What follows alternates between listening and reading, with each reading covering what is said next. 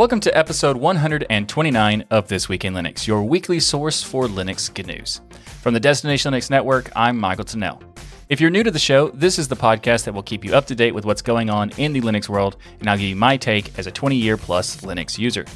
Coming up on this week's episode, we've got some interesting and somewhat rocky news for CentOS to talk about. We've also got an independent Flatpak app store that's been released called Souk. We've also got some awesome news related to some gaming stuff where Cyberpunk 2077 has been reported to run on Linux through Proton. And we'll talk about that, which Proton, by the way, awesome. Uh, also, going to talk about a lot of different releases that happened this week, like with Qt 6.0 has been out, uh, Crux, QEMU, Open RGB, and PAPPL printer library all have new releases this week. And we're also going to round the show out with a humble bundle to talk about actually multiples because there's a lot of cool stuff in there. All that and so much more coming up right now on This Week in Linux.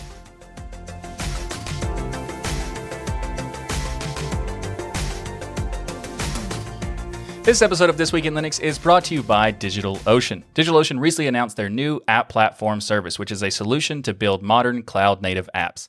With App Platform, you can build, deploy, and scale apps as well as static websites quickly and easily. Simply point to your GitHub repository and let the App Platform do all the heavy lifting for you.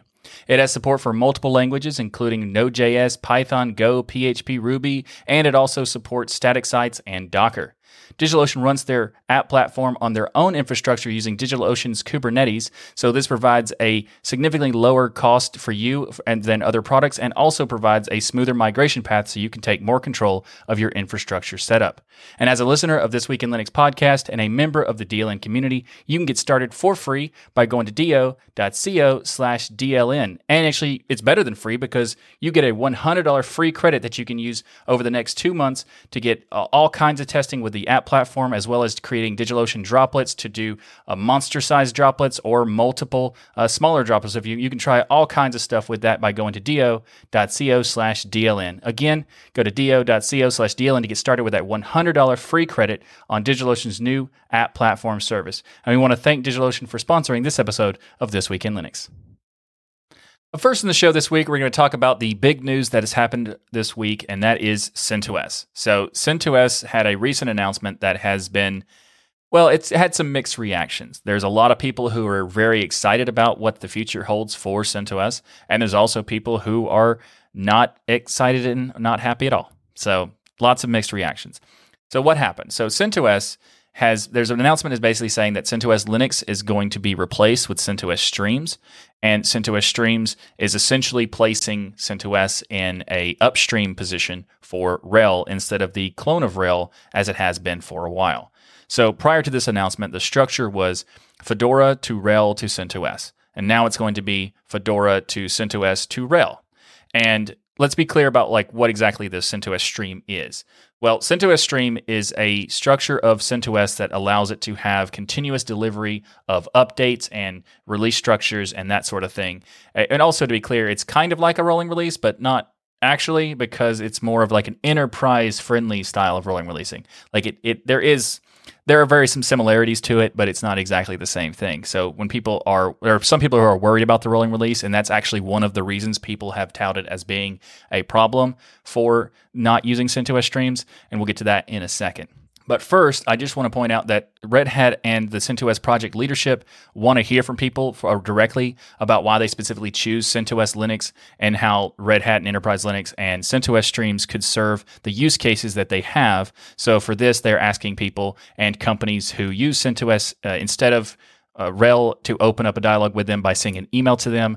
The email is CentOS questions at redhat.com. I'll have the full thing down there in the, the description and in the show notes. If you're a, a very heavy user of CentOS and this creates a problem for you, then be sure to send an email to them to have a conversation about that and see what they can help you with and what's coming in in the future for Red Hat because there's actually quite a few things that makes this a an interesting timing because Red Hat has already talked about they are creating some new programs to get RHEL for free.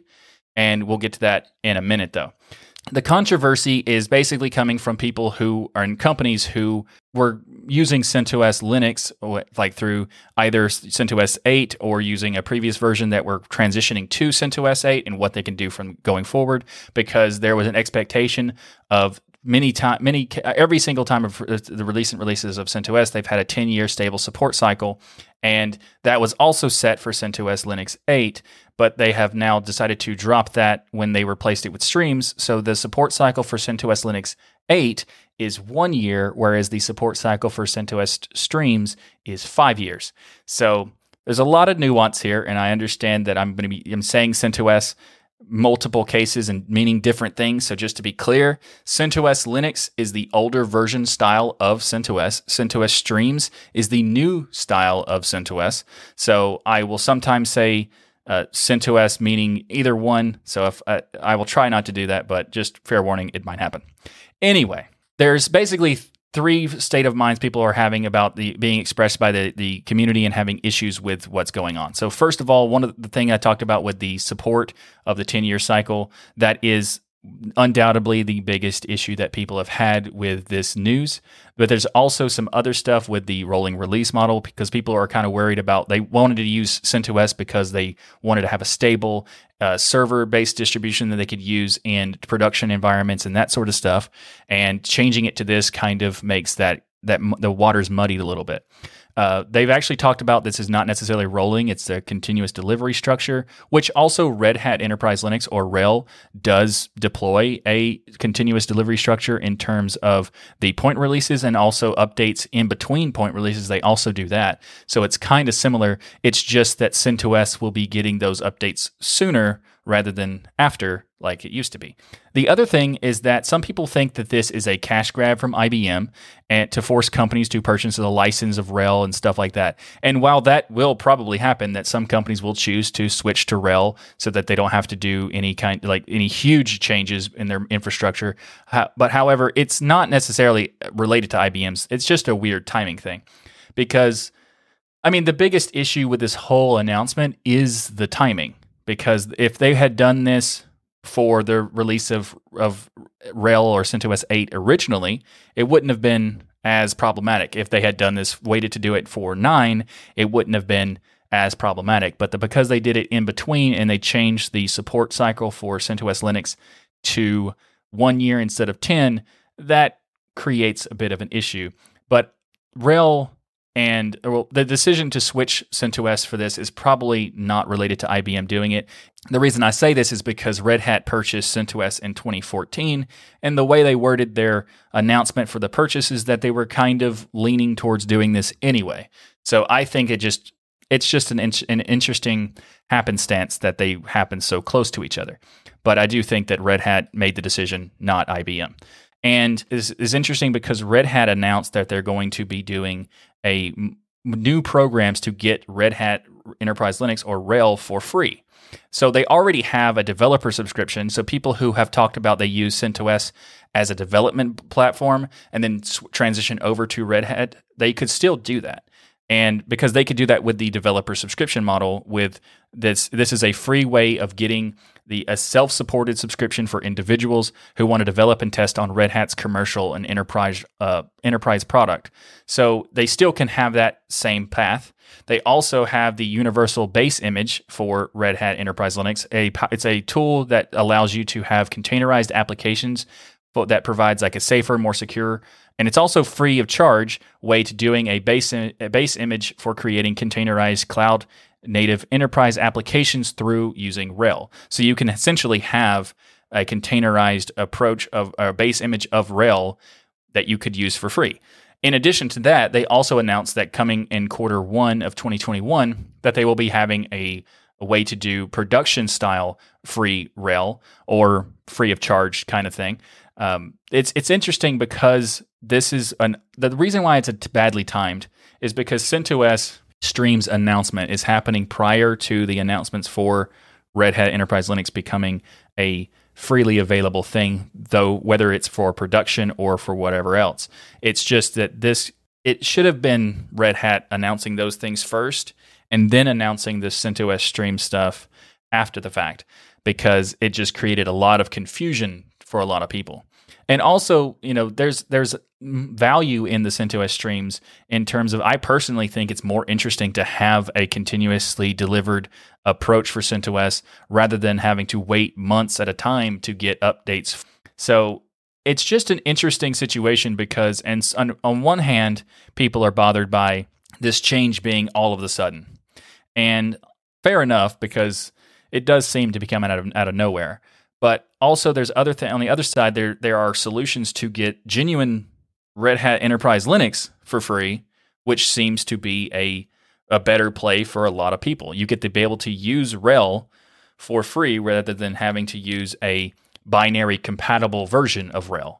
So I think that there's a there's a lot of confusion around this whole topic, and unfortunately, that's what's creating the controversy is the confusion. The communication from Red Hat is it could have been better with the value that CentOS Streams offers for the community in terms of being able to contribute directly to the future of Red Hat Enterprise Linux, I think that itself is valuable.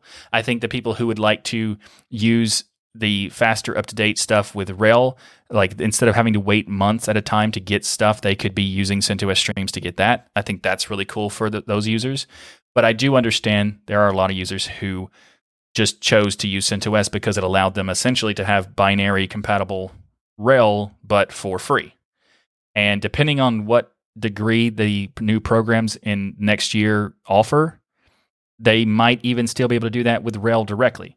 So I think that this this is very interesting in many ways, but the the communication issues is really the biggest factor here because I think that having this announcement prior to those programs being available is really what created this this confusion for everyone.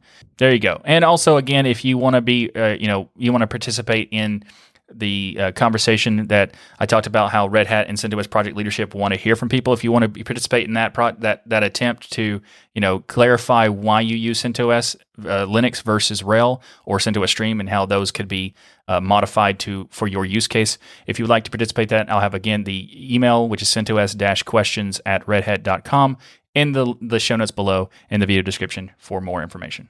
And before we move off on the CentOS topic, there's actually a little bit we want to talk about more in relation to the alternatives because from this there has been a lot of not only has there been you know some some fallout in terms of people's opinion there's also been people who are talking about making competitives competitors to CentOS in terms of like recreating CentOS in some cases. So, for example, um, Cloud Linux has talked about making their own project. There's as, as a competitor to the binary compatibility that CentOS offered, and also Oracle Unusable Linux is talking about making one. Is, is people doing you know taking advantage of the situation in terms of promotional aspects, and that's what Oracle Unusable Linux is doing. Uh, but also, there's been another project for uh, com- the community talking about making the binary compatible with RHEL, that sort of stuff, in the same vein that CentOS already was. And this project is called Rocky Linux. Uh, Rocky Linux is a distribution that is aimed to be a community enterprise operating system, and they say that it's designed to be 100% bug for bug compatible. That's a weird way of saying com- binary compatible. I would suggest binary compatible because bug for bug implies there's a lot of bugs, and that's not a very good way of describing something. So, you know, don't use that term. That's just a tip. Anyway, moving on. So they say that this distribution is currently under major intensive development for by the community. Uh, there's no ETA at present for the release. They do think it will be somewhere between quarter one to quarter two. They are saying that it will be definitely bef- way before the end of CentOS Linux 8 release support, uh, but uh, they are saying that they we don't have they don't have an ETA yet. Now, this project is made by the the one of the founders of CentOS, and that's uh, Gregory Kurtzer. So, I just want to do a quick note about let's do some a little bit of history related to CentOS because I think that this is really interesting because the founder status that CentOS has for with Gregory Kurtzer is accurate, but also there's a lot of nuance to it to say yes, he's a founder, and also no, not really.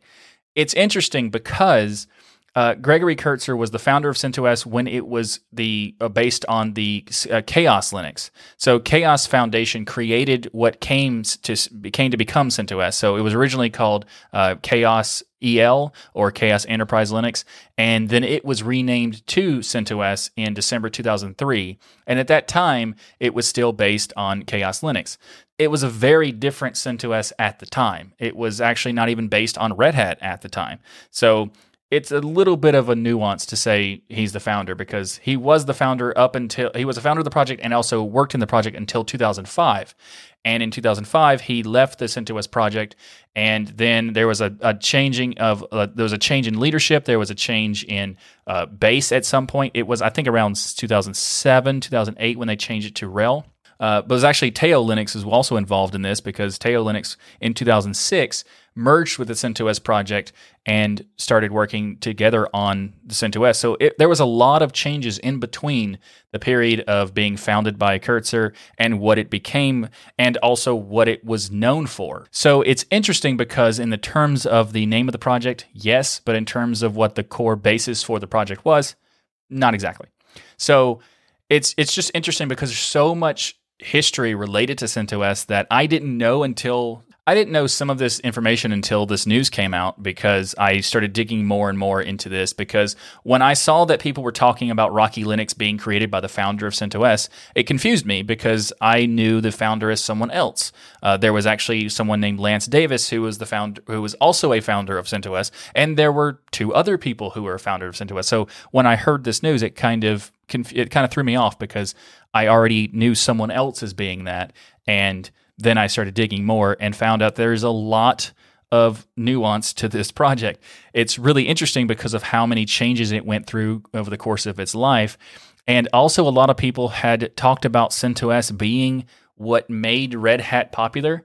In the community this week, people have talked about how Red Hat is is big because of CentOS. It, but at the but CentOS came uh, over a decade later and wasn't even based on Red Hat until years after that. So it definitely wasn't CentOS that made Red Hat popular.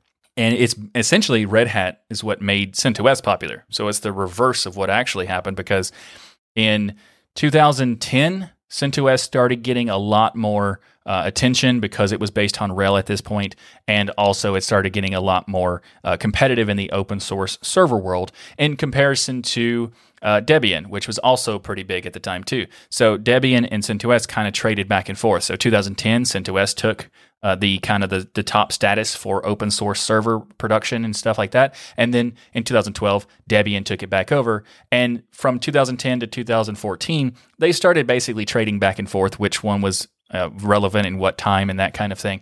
Uh, but uh, in 2014, that's when Red Hat purchased CentOS. So Red Hat essentially made CentOS the big player that it became, not the other way around, which I think is very interesting in terms of the history of the project because there's so much to this that it it probably deserves its own video just to talk about all the stuff that happened with this CentOS and this this era of the transitioning and all the different projects that were connected to it and the ones that merged into uh, it. There's a lot to to talk about. I also think it's really interesting that the other companies like Cloud Linux and Oracle's Unusable Linux is using it as an opportunity to, you know, get more attention to as an alternative to CentOS and that sort of stuff.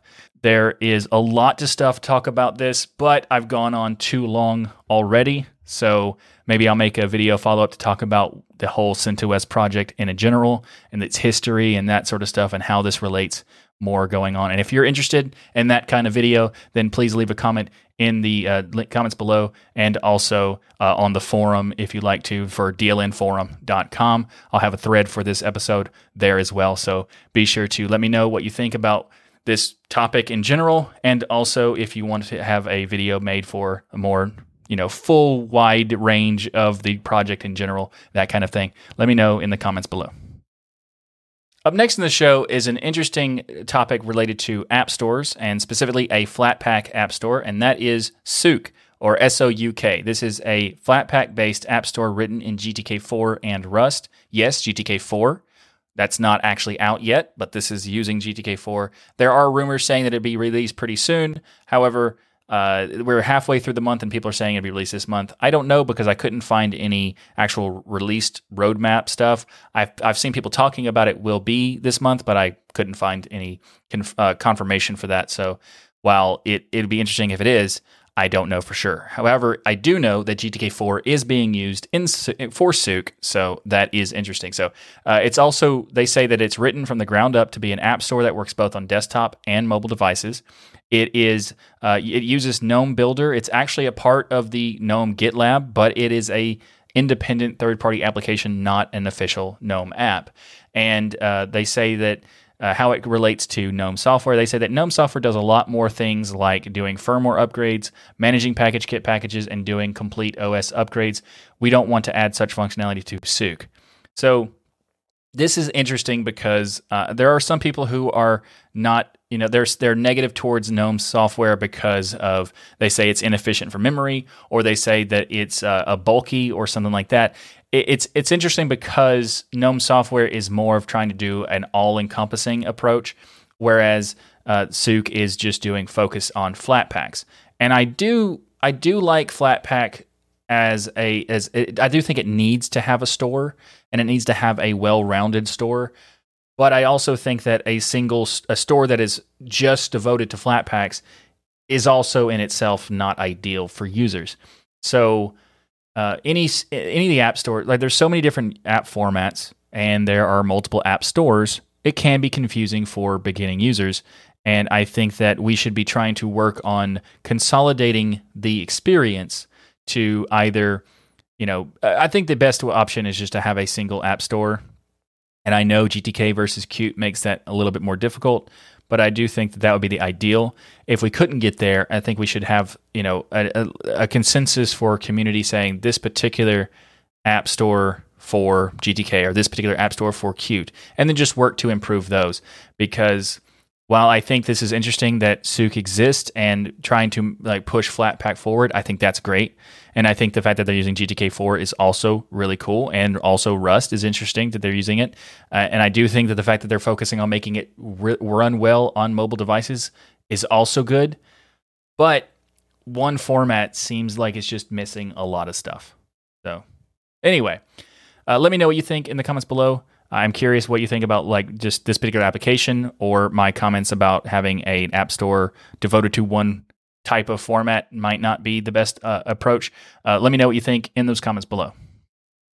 Up next in the show is the first stable release of PAPPL or PAPL. I'm just going to call it PAPL from now on because I don't know if it's supposed to be pronounced like that or if it's just the initialism. Initialism, but it is fun to say PAPL, so I'm going to call it that. And also, it's worth noting that the developer of PAPL, Michael Sweet, used to work for Apple on Cups and is still technically the lead developer of Cups because he forked Cups into the Open Printing project. So Apple hasn't really been paying attention to Cups, whereas Michael Sweet has through the Open Printing process or Open Printing project. So, you know, he's still technically the leader, the lead developer for that as well. But for those who are not familiar, we talked about PAPL in a previous episode, but it is a, a C based framework library for developing CUPS printer applications, which are the recommended replacement for printer drivers. And it also has support for LPrint and future uh, Gutenprint printer applications. Uh, it's also have support for uh, the IPP Everywhere protocol, and that is the is very interesting because if you're not familiar, uh, IPP Everywhere is a PWG standard that allows computers and mobile devices to find and print uh, net, net, to network and USB printers without using vendor specific software. And that's the important piece is the non vendor specific software that makes it a lot easier to have support for different types of printers. Now, for a very long time, HP printers have had the best support in Linux, thanks to HP putting in the effort to make sure that they had all their printers work in Linux. And there's also other printers that, you know, hit or miss depending on the particular vendor and the particular printer. It, you know, sometimes it works, sometimes it doesn't. But this is great because having all of these different things and making it, um, you know, more modern style of printing means that you can have more uh, types of printers and different kinds of printers working better on your desktops and your servers and that sort of stuff. So this is really cool. If you'd like to learn more, we also talked about the fork of cups by Open Printing in episode 122 of This Week in Linux, as well as we talked about PAPPL or PAPL in previous episode as well. I'll have links in the show notes below for those who want to learn more about this, as well as links for the latest release of 1.0, the first stable release of PAPL. Links in the show notes below. This episode of This Week in Linux is brought to you by Bitwarden. Bitwarden is the password manager that I use and trust, and you can go to bitwarden.com slash DLN to check it out. Password managers are a great way to have a balance of security and convenience when using online accounts.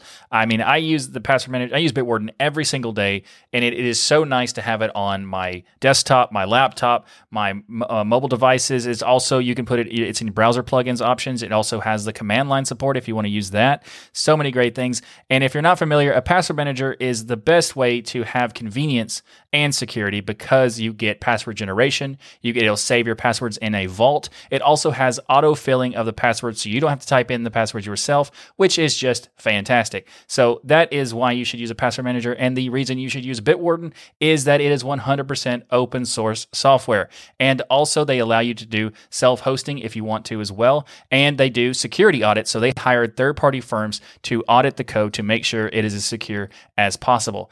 And you can get started again by going to bitwarden.com slash DLN and you can get started for free.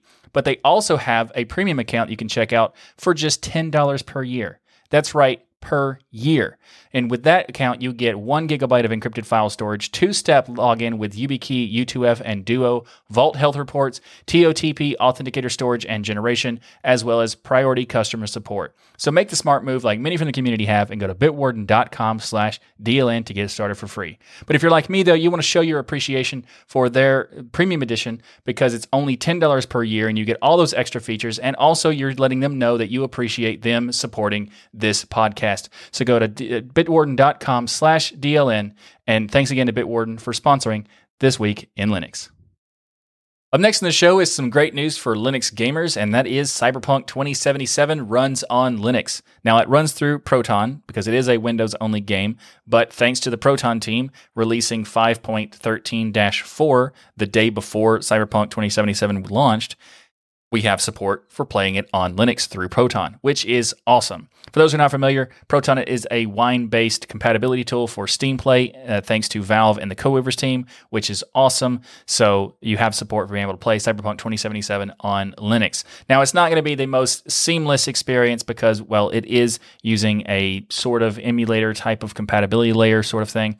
Uh, so you, you, depending on your hardware and depending on your distribution, there may be a little bit of a nuance there. So if you have uh, AMD Radeon graphics, you'll have a easier experience depending on the distro because uh, you you also need to have the latest version of Proton, but you also need uh, the Git stack for the Mesa graphics. Uh, and some distributions already have up to date support for it, and some don't. So it depends there. Uh, but at the same time, for those who are using NVIDIA, there is support for NVIDIA depending on the driver version you have, which is currently uh, 455.45.01. Those are that's just a fantastic version numbering process. NVIDIA, there you go. Anyway, uh, support for that has has been confirmed that it does work for uh, people using it through Proton.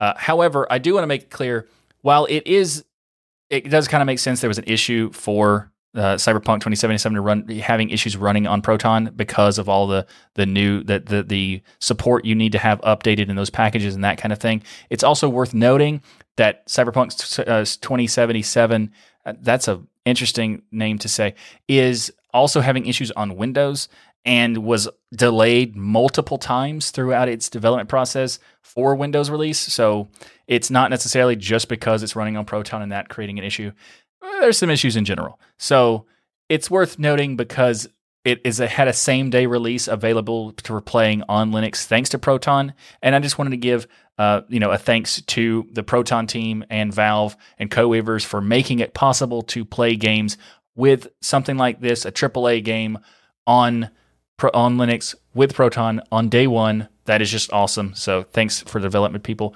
Um, it's fantastic. So if you want to learn more about this or maybe check it out for yourself and get Cyberpunk 2077, I'll have a link in the show notes for that. And also, if you do decide to try out Cyberpunk 2077 on Linux through Proton, then be sure to give your experience on ProtonDB by going to protondb.com and filling out the reviews and letting people know what your experience is so that they can know, you know, what they should expect going forward if they decide to play it as well. So if you do check it out, be sure to submit your experience on ProtonDB and let everybody else know what your experience is. And also let me know in the comments below if you did give it have a chance to try out Cyber 20, Cyberpunk 2077. And also, is the name of that game way too long to say as many times as I had in this particular topic? Let me know in the comments below. Up next in the show is the latest release of OpenRGB. It's 0.5 has been released. If you're not familiar, OpenRGB centralizes RGB software ecosystems in one application. They use reverse engineering protocols, and it's a solution for basically, depending on, they have multiple different types of manufacturers, multiple different types of devices, and all sorts of stuff. It's like having all of them in one application, which is cool. And the way they describe it is one app to roll them all. So I approve of that reference. Uh, they, the features that come with is it, it, gives you the ability to set colors and set effect modes. Uh, you can save and load profiles. It has an SDK for third party support. It has a command line interface and also has uh, synchronizing uh, lighting across multiple PCs as well as giving you the ability to do standalone and a client slash headless server configuration if you want to do as well. And it doesn't require any official manufacturer software in order to make this work, which is really cool. It has support for a wide range of devices like uh, Asus, ASRock, ugh, uh, Gigabyte, Corsair, MSI, Razer, Thermaltake, and more. By the way, the ASRock was the ugh. Anyway, uh, also, uh, this is really cool because it has support for a variety of different devices, whether it's a mouse, a keyboard, uh, all sorts of stuff. And they added new support for the uh, 0.5 release, has added support for EVGA graphics cards. So you can so you can use the you can change the coloring and the, the, you could change the lighting for the RGBs on these graphics cards if you have EVGA now. Also, Philips Wiz, uh, Corsair Dominator Platinum RGB, Sony DualShock 4, Logitech G213, uh, Asus mice, uh, as well as other things like Cooler Master stuff and HyperX Fury Ultra and many more. So it's really cool. And they also added new features on this as well. They've added new safety protocols depending because they are doing reverse engineering. There are some issues of potential risk in bricking a device but they've made a new safety protocols to eliminate the possibility of that happening because they did run into that previously and now with these new protocols it is less likely which is great. They added new json based settings configurations and there's a new uh, settings tab in the UI for enabling and disabling devices. So if you want to be able to disable the lighting completely or for working with those different devices, you can do so directly all in this one situation, uh, this all this one application, as well as they've added some new faster detection aspects for various devices. And that is nice. I'm actually uh, really excited to try this out because my keyboard has RGB and you can't edit it from the keyboard itself and I have had the same color of my RGB for my keyboard since I got it. So I'm looking forward to see what I can do with this on this application. So if you're interested in checking it out, OpenRGB 0.5. I'll have links in the show notes below. Next in the show is the latest release of Qt Toolkit, and that is 6.0. So, this is a big major release for Qt. The 6.0, they say that it gave them the ability to have a higher degree of freedom to implement new features, functionality, and better support for today and tomorrow's requirements. Uh, Qt 6.0 is the continuation of the Qt 5 series, and they say that they have focused on making migration non-disruptive for users. So they, it is worth noting that it's not a full version compatibility between f- 5 and 6 because Qt 6 does not yet support uh, most of the add-on modules. Well, not most of them, but many of them anyway, and that, that it can be currently found in the 5.15 branch of Qt. And they said that this was intentionally designed to, to free up time to ensure that they could complete all of the changes that was needed to make the Qt framework essentials uh, the, the, the essential modules for the Qt framework. So uh, 6.0 is a starting point for the next generation of Qt, and it is not yet as feature complete as 5.15, but they say that they will be filling the gaps within the, the a few months to come. And they've also said that the add-ons will have a similar thing for those modules and updates as and then as the next versions of Qt come out. And they say that many of those changes might not be immediately visible, but they say that they believe they will be able to have them in in the, the years to come as far as keeping Qt Qt as competitive as possible. So it's interesting because This is, uh, we talked about Qt in a previous episode in April. We talked about that because there was a licensing issue of saying that these code will no, would not be open source when they first released the newest versions. And that is not happening as of yet. They, they, were, they were announcing that they were thinking about making Qt uh, not necessarily closed source, but they would wait longer to release the source code prior to you know different releases of the actual toolkit. However, that has not happened. You the source code for G, uh, Qt 6.0 is available right now, and in this new version of the toolkit, they also have uh, improvements for Vulkan. They have a large set of different graphics APIs that are imp- making improvements for those, as well as uh, quick 3D improvements and many other in changes to their graphics stack.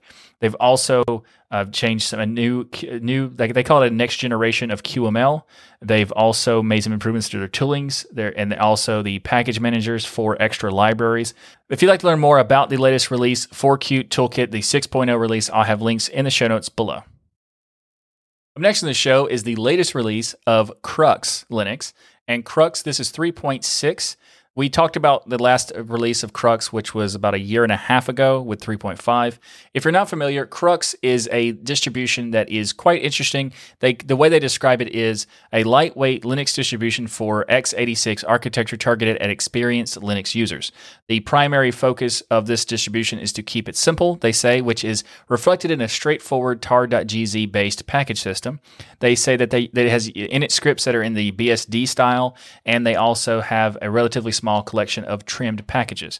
So they also said that the secondary focus is utilization of new Linux features and recent tools and libraries, as well as has a port system which makes it easier to ins- easy to install and upgrade applications. Uh, they also have the Crux Handbook, which gives you a lot of uh, very good documentation for those who are experienced users because to be clear, while this is an interesting distribution and has been around for a very long time, it's in fact it's even the inspiration for the existence of Arch Linux because prior to Arch Linux, the developers of Arch used Crux, and this is what inspired them to make Arch Linux. So it is on the experience level type of, dist- of user. So if you want to check it out, uh, feel free to do so with the latest version of 3.6. But keep in mind, it is for experienced users. They've also made some interesting updates to their bootloader system so that you can now uh, use a new menu during selection of the bootloader to when you do the setup for the app for the distribution. So you can choose which bootloader you want to use, uh, as well as improvements to uh, like updating the toolchain for multilib and glibc and that sort of stuff. So if you want to check it out, I'll have links for Crux Linux 3.6 in the show notes below. Up next in the show is the 5.2 release of QEMU or QEMU or QEMU or something along those lines, however you want to say it. This latest release has a lot of cool stuff. In fact, there's more than 3,000 changes in this release, and there's we're not going to be able to cover everything, so we're just going to do like the highlights. So if you pair QEMU 5.2 with the with the Linux kernel 5.8 or later, you can get uh, a bunch of new features, and specifically the new KVM CPU feature to improve handling of asynchronous page faults for to clarify what this means, uh, host memory overcommitting may cause guest memory to be swapped, and when guest uh, vCPU access memory or RAM is swapped out by an, a, a, host, its execution is suspended until memory is swapped back. Asynchronous page fault is a way to try and use the guest vCPU more efficiently by allowing it to execute other tasks while pages is is brought back into the memory. So that's what the page fault, the asynchronous page faults are for, and it's just basically basically it's a it's a way to make the the host be able to control the guest CPU and RAM more efficiently and that sort of stuff. There's also new experimental QEMP, QMP interface for a crypto subsystem. And there's been improvements to the GUI like Spice. If you're not familiar, Spice is a remote viewer for VMs, kind of like VN, VNC, but not exactly. And also, they added support for uh, side and extra mouse buttons inside of Spice, as well as improve the high DPI support. And you can now set physical dimensions of the client monitors, uh, which is very nice. Uh, there's also been improvements for the build system. The build system is now partly based on Meson, uh, but it's not full. It's not fully been converted to Meson yet, or is it Meson? I'm not sure what it's supposed to be. Anyway. however you're supposed to pronounce that, they have added support for, you know, building on top of Meson. And also, uh, they've been a lot of more improvements to migration, monitoring, audio support inside of QEMU, uh, various different things like that, even improvements to different types of processors, including RISC-V support, getting OpenSBI 0.8, and support for migrating machines with, with RISC-V, which is awesome, and a lot more stuff. Also, just real quick, they have added the mandatory features for the specification compatibility with the NVMe 1.3, which is really nice for virtualization. So it means you have a, a very you can have a lot of really high powerful with power performance with NVMe through the QEMU, which is great. So if you learn more about this particular release for 5.2 of QEMU, I'll have links in the show notes below. Up next in the show is some Humble Bundles. I haven't talked about Humble Bundle in a very long time, but there's some really cool bundles this week, and I wanted to show them to you. For example, we have the Hacking 101 bundle by No Starch Press. It has ebooks like Metasploit, web security for developers, real world bug hunting, Black Hat Go, and many more. There's also some uh, game development bundles like a Map and Level Creator bundle that gets you software and assets to build your own game maps and levels like uh, Cartoon Platformer Tile Set Pack, um, Fantasy Map, Pixel Art Tile Set Collection, and many more. And there's also a royalty free music bundle, which gives you royalty mu- royalty free music and sound effects that you can use for video game development, streaming, movies, YouTube videos, or whatever other kind of content creation you want to use. It gets you 26 albums and over 400 tracks, which includes uh, the formats for dot, uh, dot wave, dot mp3, and also some other licenses for these music for like uh, Shadows Guild superhero stuff and a um, Dream Dream Dreamimagination, I think. It's Dream Imagination combined into one word. Anyway, if you want to check them out, I have Humble Bundle links in the show notes below. Uh, also, just to be clear, these are affiliate links. So if you do decide to purchase them, please use those links below because a small percentage of the sale will go towards this podcast. And I would very much appreciate that. So all those links in the show notes below for the Hacking 101, the map. Actually, all of these, yes. But also, I might as well if you're curious about checking out any of the other bundles, I'll have links for those as well too, just because. Anyway, Humble Bundle is great, so check those out if you're interested. Uh, links in the show notes below. Thanks for watching this episode of This Week in Linux. If you like what I do here on the show, please like that smash button and be sure to subscribe. If you'd like to support the show and the channel, we have multiple ways to contribute via PayPal, Patreon, sponsors, and many more. You can learn more by going to tuxdigital.com slash contribute. Or you can order the Linux is Everywhere t-shirt, which is a shirt that I designed to convey the message that whether or not you know Linux is there, it probably is. So you can go to dlnstore.com to check it out. We also have ways to contribute at any cost to use using our affiliate links. You can find links for places like Amazon, Humble Bundle, and many more by going to tuxdigital.com slash affiliates. And if you'd like some more podcasting goodness from me, then check out the latest episode of Destination Linux and Hardware Addicts, as I'm a co-host of both of those shows on the Destination Linux network. And just a reminder, this show is live every Saturday at 1 p.m. Eastern or 1800 UTC, so you can join us in the live chat room to discuss all the latest Linux news each week. And if those time zones are not helpful, I'll have a link for the time zone converter in the show notes for you to check that out to convert it into your time zone. Thanks again for watching. I'm Michael Tunnell with the Destination Linux Network. And as always, keep using, learning, and enjoying Linux. And I'll see you next week for your weekly source for Linux good news.